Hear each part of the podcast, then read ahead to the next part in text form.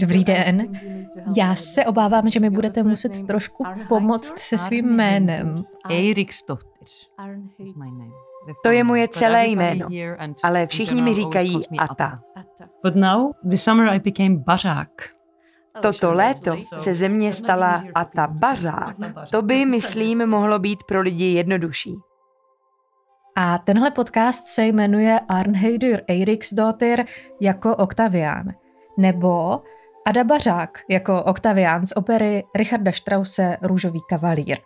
A ta je krásná islandská žena, která hraje Octaviana, což je kluk, který se převlíká za ženu. Richard Strauss napsal přenádhernou operu o pomývosti lásky, o nemilosrdném čase a nutnosti nechat občas lásku jít.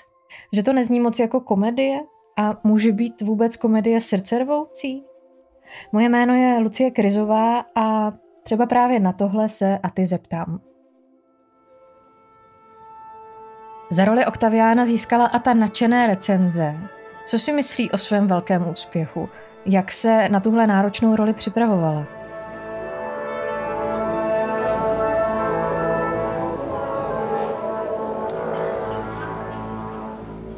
A to dneska si budeme tady povídat o vaší roli Octaviana Ano, z opery Richarda Strause The Rosenkavalier, nebo anglicky si to tuším překládá jako The Night of the Rose. A Octavian je muž, nebo abych byla přesná, Octavian je kluk. ano, je. A pro mě je to dost typické, protože z nějakého důvodu často hraju teenage kluky. Nevím proč, jestli tak vypadám nebo co. Je to hold můj úděl. Ale chápu, proč to tak je. Když se zamyslíte, kdo by na to byl asi lepší? Jestli mladá zpěvačka, nebo takový 60-letý tenor s břichem. Kdo z nich bude 16-year-old vypadat na scéně víc jako 16-letý kluk? A třeba v kreslených filmech postavy kluků, kteří ještě nemutovali, obvykle dabují ženy. Takže se většinou jedná o vysoké mužské hlasy. Really Ano. Ale ty role jsou doopravdy napsány přímo pro ženy. Kdysi byla tradice kastrátů a pak v baroku kontratenorů. Ale to skončilo ještě před Mozartem. Ale právě Mozart napsal spoustu takovýchhle rolí. Třeba postava Cherubína z Figarovy svatby. Je jich mnohem víc, než si myslíme. Kdyby naši posluchači neznali tuhle operní a, konvenci, můžeme říct, že je to běžná věc v opeře. Ano, je to běžné. A pak taky dost záleží na konceptu režisérů a kostýmních výtvarníků, jak moc dobře jste maskováni. Bo je cesta, kterou jsme se vydali my v naší inscenaci, že jsem namaskovaná jako kluk, jak jen to jde. A chceme, aby obecenstvo přivřelo oči před tím, že jsem žena. Chceme, aby to bylo co nejvíc uvěřitelné.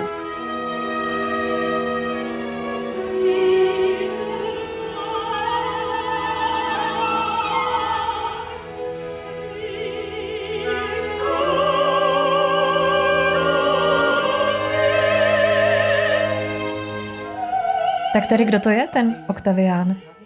Octavián je hrabě. Mladý kluk, co má všechny peníze na světě a žádné starosti. A je kompletně poháněný svým srdcem. Nebo možná i něčím trochu níž. Záleží, jak to vnímáte. Když opera začíná, je v posteli se starší ženou, maršálkou, a myslí si, že ona je to nejlepší na celém světě. Že je nejkrásnější, nejúžasnější, nejvtipnější a je do ní po uši zamilovaný.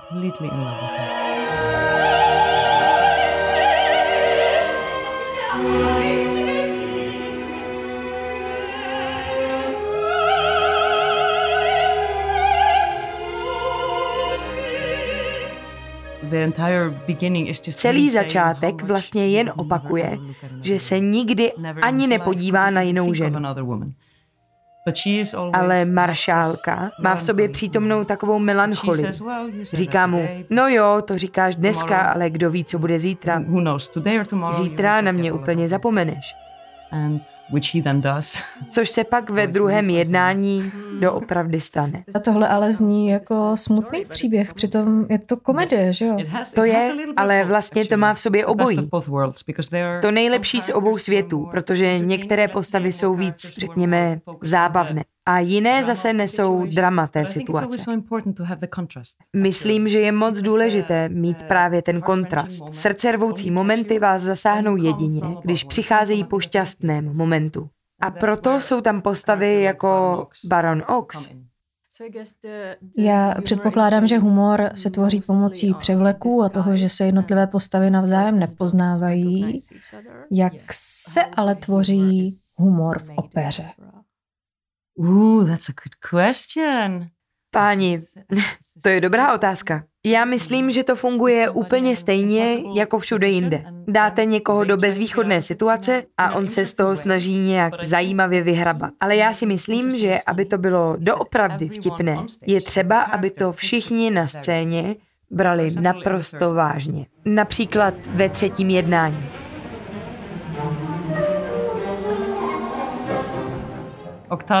Octavian vymyslí skvělý plán, že se převlékne za holku, aby znemožnil barona Oxe. A oba dva to berou naprosto vážně. Pro Octaviana je to sice nejdřív vtipné, ale potom fakt nechce zůstat s baronem Oxem sám v ložnici. A Ox zase nechce nic jiného, než se vyspat s touhle mladou dívkou. A právě skrze tyhle extrémy, kde se střetnou záměry postav, dostáváte tu komedii creates the comedy, I think.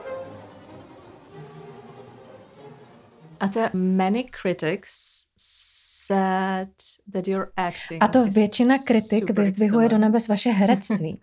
Jak na něm pracujete? It's just about knowing Všechno je to jenom o tom, že vím dost.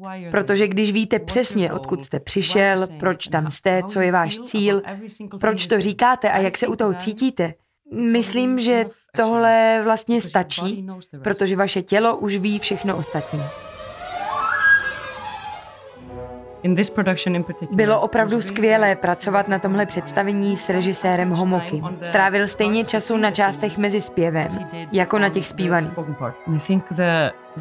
Například právě na pár větách ve třetím jednání, na tom jsme strávili hodiny. Jenom na tom, jak budu chodit, jak dýchám, jak k ní jdu. A to není u práce na opeře úplně typické, protože obvykle se soustředíte hlavně na zpěv a orchestr.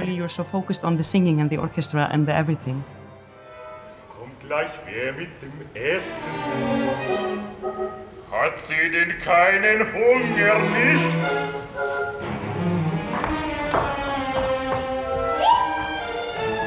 To, jaké to bylo studovat operu na Islandu? Protože já úplně miluju islandskou hudbu, ale neřekla bych, že je Island zrovna známý no, pro operu. Ne, to teda ne. Myslím, že máme celkem tak pět oper v islandštině. Vlastně bych ani neřekla, že jsem na Islandu studovala operu. Naše hudební tradice je hodně založená na zborech. Vždycky jsem zpívala ve zborech umělecké písně a taky v kostelech. Můj přesun k opeře se udál, až když jsem odjela studovat do Vídně. Až ve Wien Staatsoper jsem viděla, jak vypadá opravdová opera. Protože i když máme na Islandu nějakou operu a bojujeme, aby jí bylo víc, nemáme žádnou operní budovu. Máme operní soubor, který dělá jednu, dvě inscenace za rok, což zní opravdu vtipně ve srovnání s bohatým operním životem, který máte tady. Takže když už jste pak věděla, že vaše srdce patří opeře, muselo vám být jasné, že vaše kariéra nebude zpátky doma. Trochu. Je to smutné, ale můžu buď pracovat jako operní zpěvačka, nebo se vrátit domů na Island. Protože jasně, můžete tam pracovat jako operní zpěvačka, ale každou příležitost si musíte vytvořit sami. Nikdy nebudete mít stálou práci s měsíčním platem, jako to máme tady. Ale musím říct, že to není jediný důvod, proč zůstávám tady v Praze. Mám to tady strašně ráda.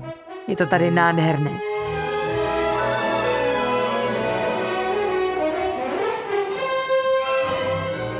Jak už jsme řekli, když se otevře opona, ocitáme se doslova v posteli, postkoitum. Je to šokující? Já si dovedu představit, že když to mělo premiéru v roce 1911, tak to šokující být mohlo. No já myslím, že je to uděláno velice vkusně. Richard Strauss sám psal scénické poznámky.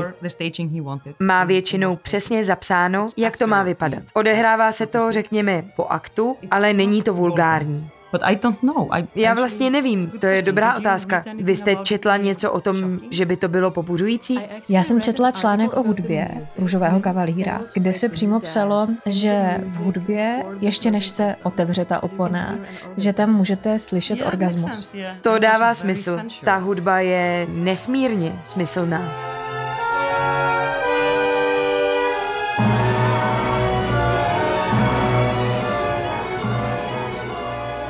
Opera tedy začíná Oktaviánem a maršálkou v posteli. Možná, že věc, která na tom byla ještě víc šokující, eh, je to, že eh, se nejedná o pár, jsou to milenci a ona je o dost starší než on. Maršálka je vdaná žena, je něco okolo 33, tuším, a jemu je 17, je to teda neskušený mladíček a toho si je maršálka dost dobře vědomá.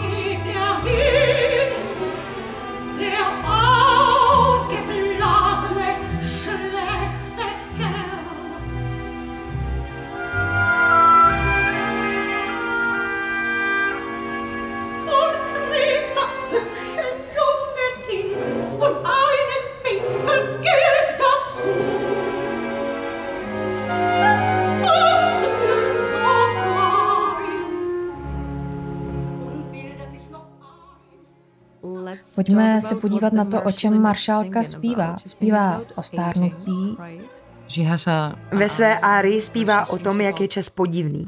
Nevím proč, ale tohle mě pokaždé dostane. Ta myšlenka, že čas se nikdy nezastaví. I když na to právě nemyslíte. Plyne a plyne a plyne a pak najednou z ničeho nic vás napadne. Že čas běží až příliš rychle. A od toho momentu už vidíte jenom tohle. Když jste mladí, čas jen plyne a vy si užíváte života. Ale pak v určitém momentě najednou jediné, co toužíte udělat, je čas zastavit. Ona se v té árii přímo přiznává, že se probouzí uprostřed noci a zastaví hodiny, aby měla pocit, že zastavuje čas. Obchází celý palác a zastavuje všechny hodiny. A ona se může nadechnout. To je tak smutná myšlenka. Ale je to něco, s čím se asi většina lidí může stotožnit, že ano. Při nejmenším já se s tím stotožňuji. But I guess something that most people can relate to.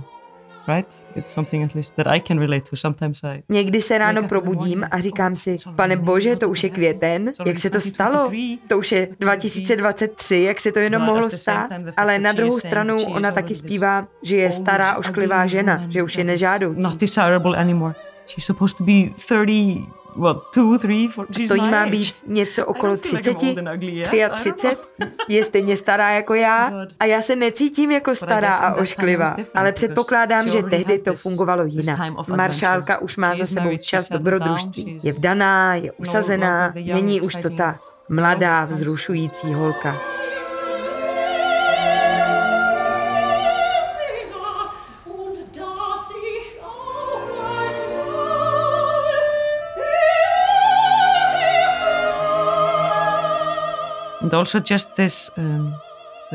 A taky se obětuje, protože ona to ve skutečnosti s Oktaviánem nechce ukončit. Chce, aby se měl líp a tak ho nechá jít, aby mohl prožít svoje dobrodružství. Ale doopravdy jí to raní. A na konci, na konci, když Oktavian stojí mezi dvěma ženami, to je to známé trio, nejslavnější část té opery. I promised myself tak ona zpívá, slíbila jsem sama sobě, že ho nechám jít. Slíbila jsem si, že ho miluju tak moc, že za něj budu šťastná. Ale jasně, že jí to láme srdce. A protože se vytvořil vztah mezi publikem a maršálkou, publikum se v ní vidí. I proto je to trio tak srdce rvoucí, protože jste na její straně a sledujete, jak jí puká srdce. A to je tak silné. And that's, that's so strong. Ale nevím, kolik žen bylo schopných nechat jít svoje 17-leté milence. Když něco milujete, musíte to nechat jít, když je to tak správně.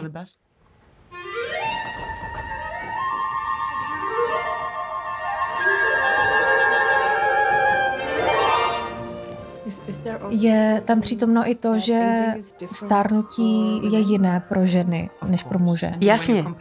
Už jen když to srovnáte s baronem Oxem, který je mnohem starší než maršálka a chce si vzít 14-letou, jo, 14-letou dívku Sofii a pořád vykládá o těch krásných mladých holkách, se kterými spí. Určitě je to dvojí metr. Tohle se nezměnilo. A když pracujete v umění, říká se, že všichni chtějí vidět na jevišti 20-letou holku s 20 lety zkušeností. No, tu by chtěl každý do souboru. A pak máme problém, že jo? Then you have a problem, don't you? A Octavian si tedy na začátku opravdu myslí, že jí z celého srdce miluje? Oh, definitely. 100%. No Naprosto. Stoprocentně. Asi si všichni pamatujeme, že když jsme byli teenageři, každá emoce byla tak veliká. Všechno, co jsme cítili, byla ta největší věc, co se kdy na světě stala. A taky ta nejdůležitější, protože ještě nemáte nadhled. Nevidíte, že jsou na světě větší věci než váš smutný den. Vy jste vaše city. A jediné, co vidíte, jediné, co je pro vás důležité, jsou vaše emoce a nejvíc pak city k dívce. Jste láskou úplně pohlcení. Někdy mi to chybí. Cítit tak silně. On je jí úplně okouzlen. Maršálka je starší, je moudřejší, je krásná. Pravděpodobně mu v té ložnici ukázala věci, o kterých se mu ani nezdálo. Jeho láska je stoprocentně skutečná. Ale pak najednou když spatří Sofii, tu mladou dívku. Je to jiná láska. Je to láska, která se může naplnit. Jsou si v něčem podobní. Ona je taky neskušená, taky dost tvrdohlavá. Myslím, že je to jiný druh lásky. Ta první byla víc chtíč. The other one was more lust.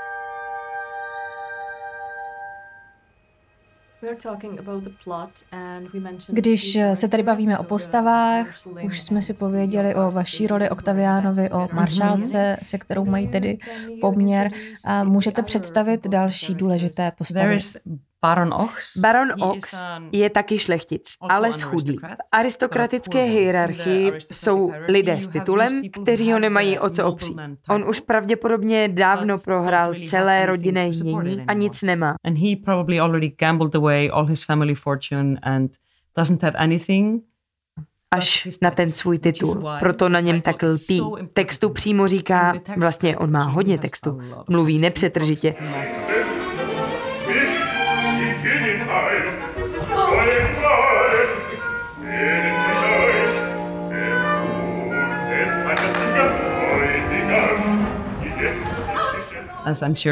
Asi všichni známe takové ty starší muže, kteří jenom mluví a mluví, ale vlastně nic neříkají. Vždycky musí dominovat rozhovor. A z jeho textu je cítit, že potřebuje srážet ostatní lidi, aby se sám cítil líp. Pořád říká věci jako o tihle obyčejní neurození lidi, my urození jsme tak důležití a jediný způsob, jak se dostat z chudoby, je, kdyby se oženil se Sofí. A to jsou další dvě důležité postavy.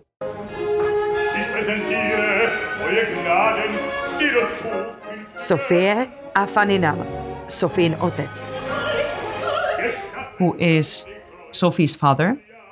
Ten není urozený. Je to zbohatlík, obchodník, který přišel k velkým penězům, ale není urozený. Což znamená, že pořád dolízá za šlechtici a je pro něj důležité provdat Sofii do rodiny, která nese urozené jméno. To je taková obchodní transakce mezi baronem Oxem a Sofíným otcem. Sofie je připravena, je nadšená, že se bude vdávat, ale samozřejmě netuší, že dveřmi vejde tenhle starý, nechutný, zlý zvrhlík.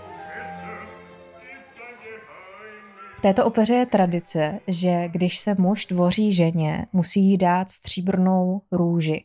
A ta růže by měla být eh, doručena prostředníkem jeho jménem. Baron Ox si chce vzít velice mladičkou Sofii a navštíví jí maršálku, aby mu poradila, koho si má vybrat pro tento vele důležitý úkol.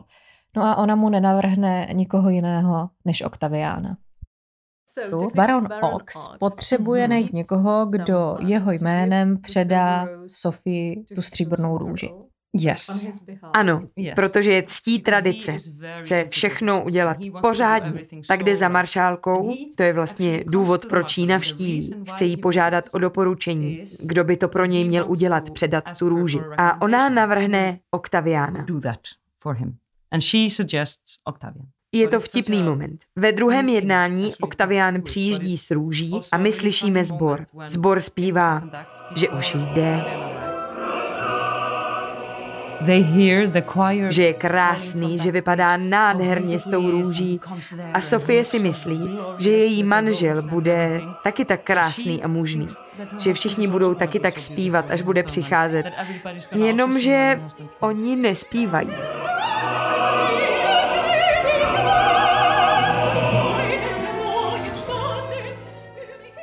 Na konci prvního jednání se Octavian nejdřív schová, pak se převlíkne za služebnou a když je tedy služebná, tak Baron Ox ho tak trochu balí. Nejenom trošku, hodně.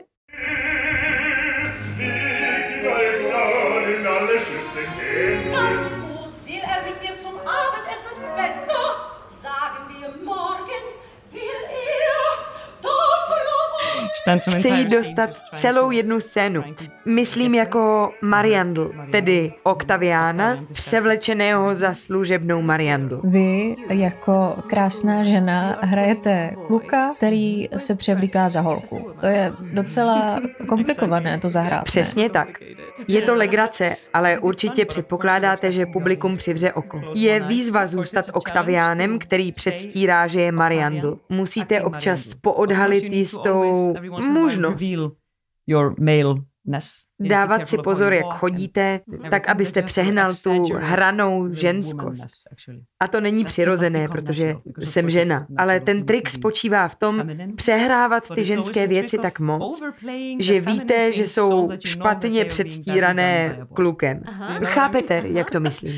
Když máte být kluk, co se děje s vaším herectvím? More goal oriented in a way that you are more clear and precise in many things because Myslím, že je to víc orientované na výsledek, že jste víc přesní ve spoustě věcí, protože ženský pohyb, pokud jste typicky ženská postava, je vlastně dost jemný, něžný. Vaše zápěstí a vaše boky jsou jemné. A jako muž se děláte víc stuhlým. Asi jo, stuhlým. Pohyb je přesný a to dělá ten rozdíl. Jeden učitel herectví mi řekl, že si mám představovat, že mám veliké ruce. Když si to představíte, okamžitě to způsobí, že nemáte jemná zápěstí. Neberete věci elegantně, když máte velké ruce. Všechno je víc hrubé, všechny pohyby. Ale všechno tohle řečeno je důvod, proč je Octavián napsán pro ženu. On by měl být víc femininní charakter. Měl by mít ženské prvky, není to macho. Kdyby to měl být macho, byl by napsaný pro tenor nebo bariton. Ale protože byl napsaný pro ženu, je zjevné, že ta postava by měla mít ženské pohyby, ženské způsoby, měla by být víc poetická. Takže to není jenom o věku. Ne, to nemyslím. Já jsem vlastně dost mladá na to, abych zpívala tuhle roli. Uh-huh. Protože hlasově je to velice náročné. Je to silný orchestr a potřebujete velkou výdrž. protože vlastně zpíváte tři hodiny v kuse. A to vyžaduje hodně tréninku vašich dýchacích svalů. Abyste vydrželi zpívat tak dlouho, nesmíte používat svaly v hrdle. Lungs and your back and your body to support the voice. Ale svaly hluboko v těle, v plicích, v zádech, aby podrželi váš hlas. Obvykle byste se neměli dotknout tohohle repertoáru, dokud vám není aspoň 35, 40, tak nějak. Jump on it. I'm very happy I did, Takže já jsem kus přeskočila. Ale jsem ráda, že se to povedlo. Byla jsem nervózní, že si odrovnám hlas. Oktaviána nikdy nespívá 25-letá zpěvačka. 25-letá interpretka by nikdy nedosáhla hlasové úrovně, kterou ta role vyžaduje a nezničila si u toho hlas.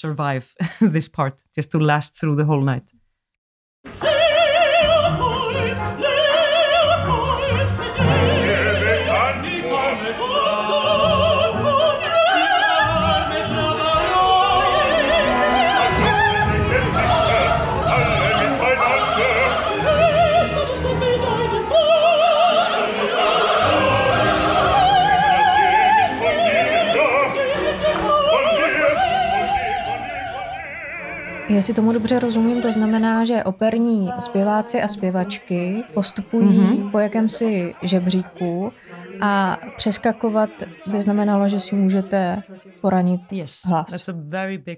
Ano, to je velká chyba, kterou bohužel spousta zpěváků udělá. Hlas je nesmírně citlivý nástroj. A když v něm vyvinete určité rysy, už nikdy se nevrátí taková ta čerstvost. A proto jsou opery, napsané třeba Mozartem, které vyžadují vést hlas jistým způsobem pro hlas bezpečnější. Protože abyste je zaspívali, musíte je zpívat správně. A tím správně myslím v těle. A taky nespíváte tak moc, takže se nemůžete zranit. And by correctly I mean supported by the body and you're not singing so much, so you cannot hurt yourself. No a jak se vám to podařilo neotrovnat si hlas? Jak jste eh, cvičila? I já jsem na té roli pracovala tři roky.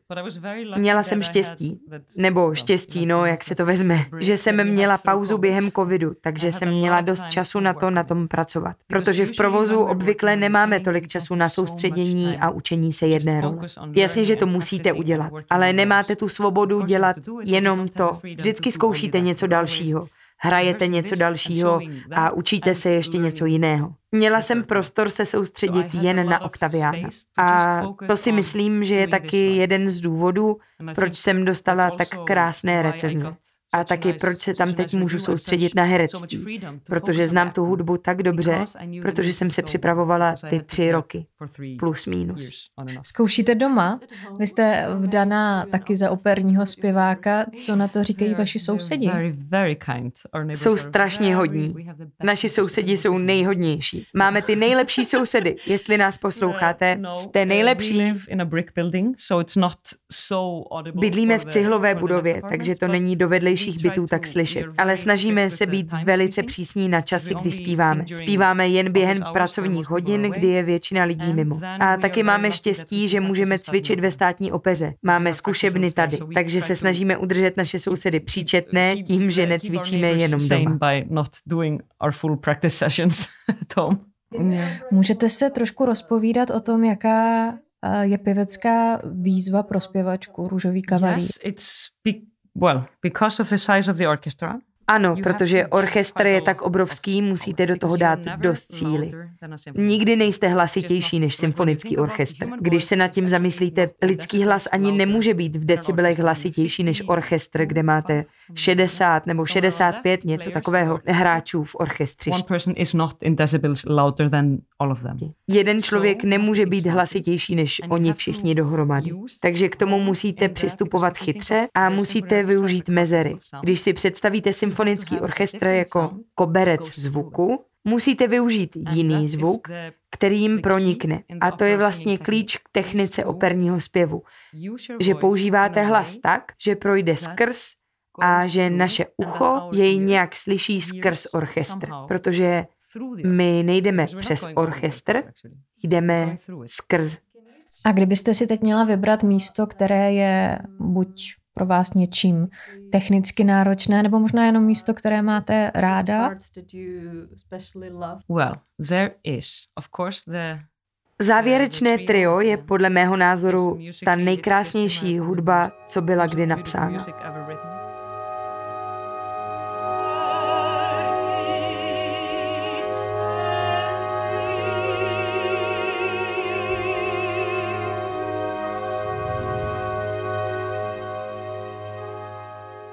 But it's also challenging because it's ale je to náročné.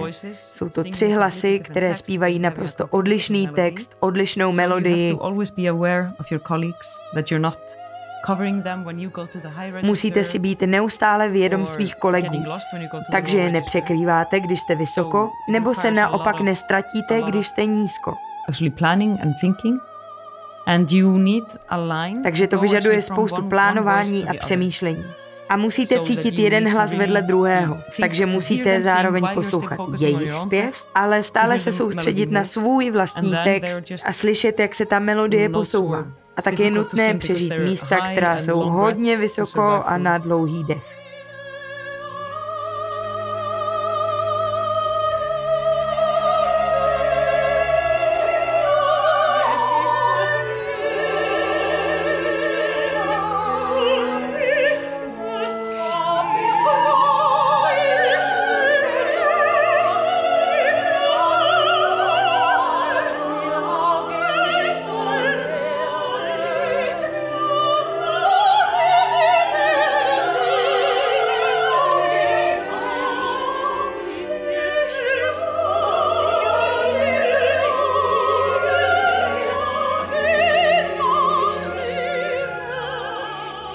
Octavian just took off his disguise as Marianne. Octavian právě odhodil svoje převlečení za dívku Mariandu. Je tam Sofie a přichází maršálka. On se tak dostane do šílené situace.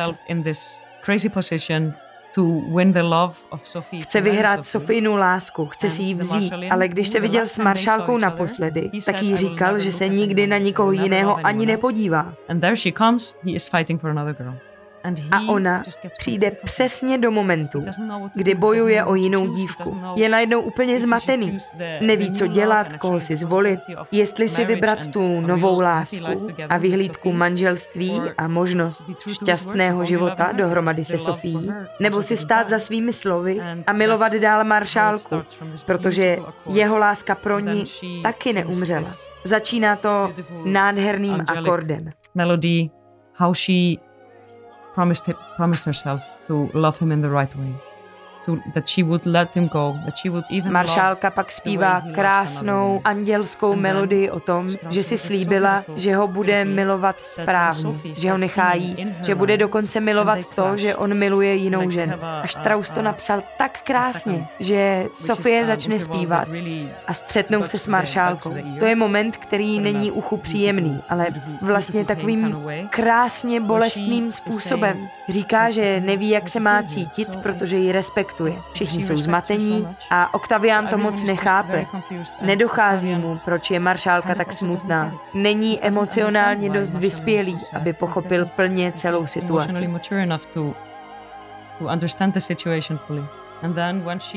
A na konci toho tria maršálka říká, tak za ní běž. Běž za ní.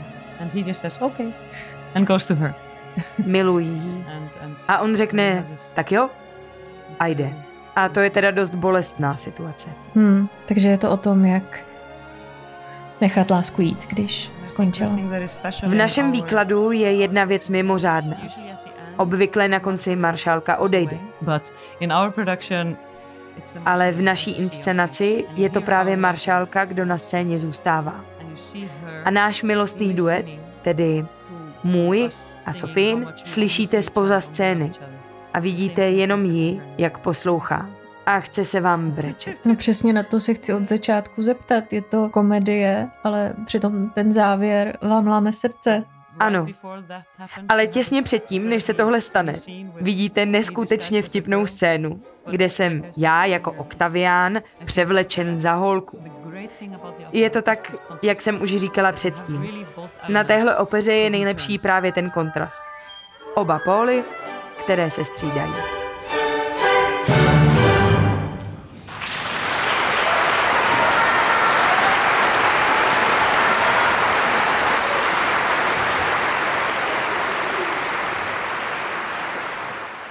A to moc děkuju.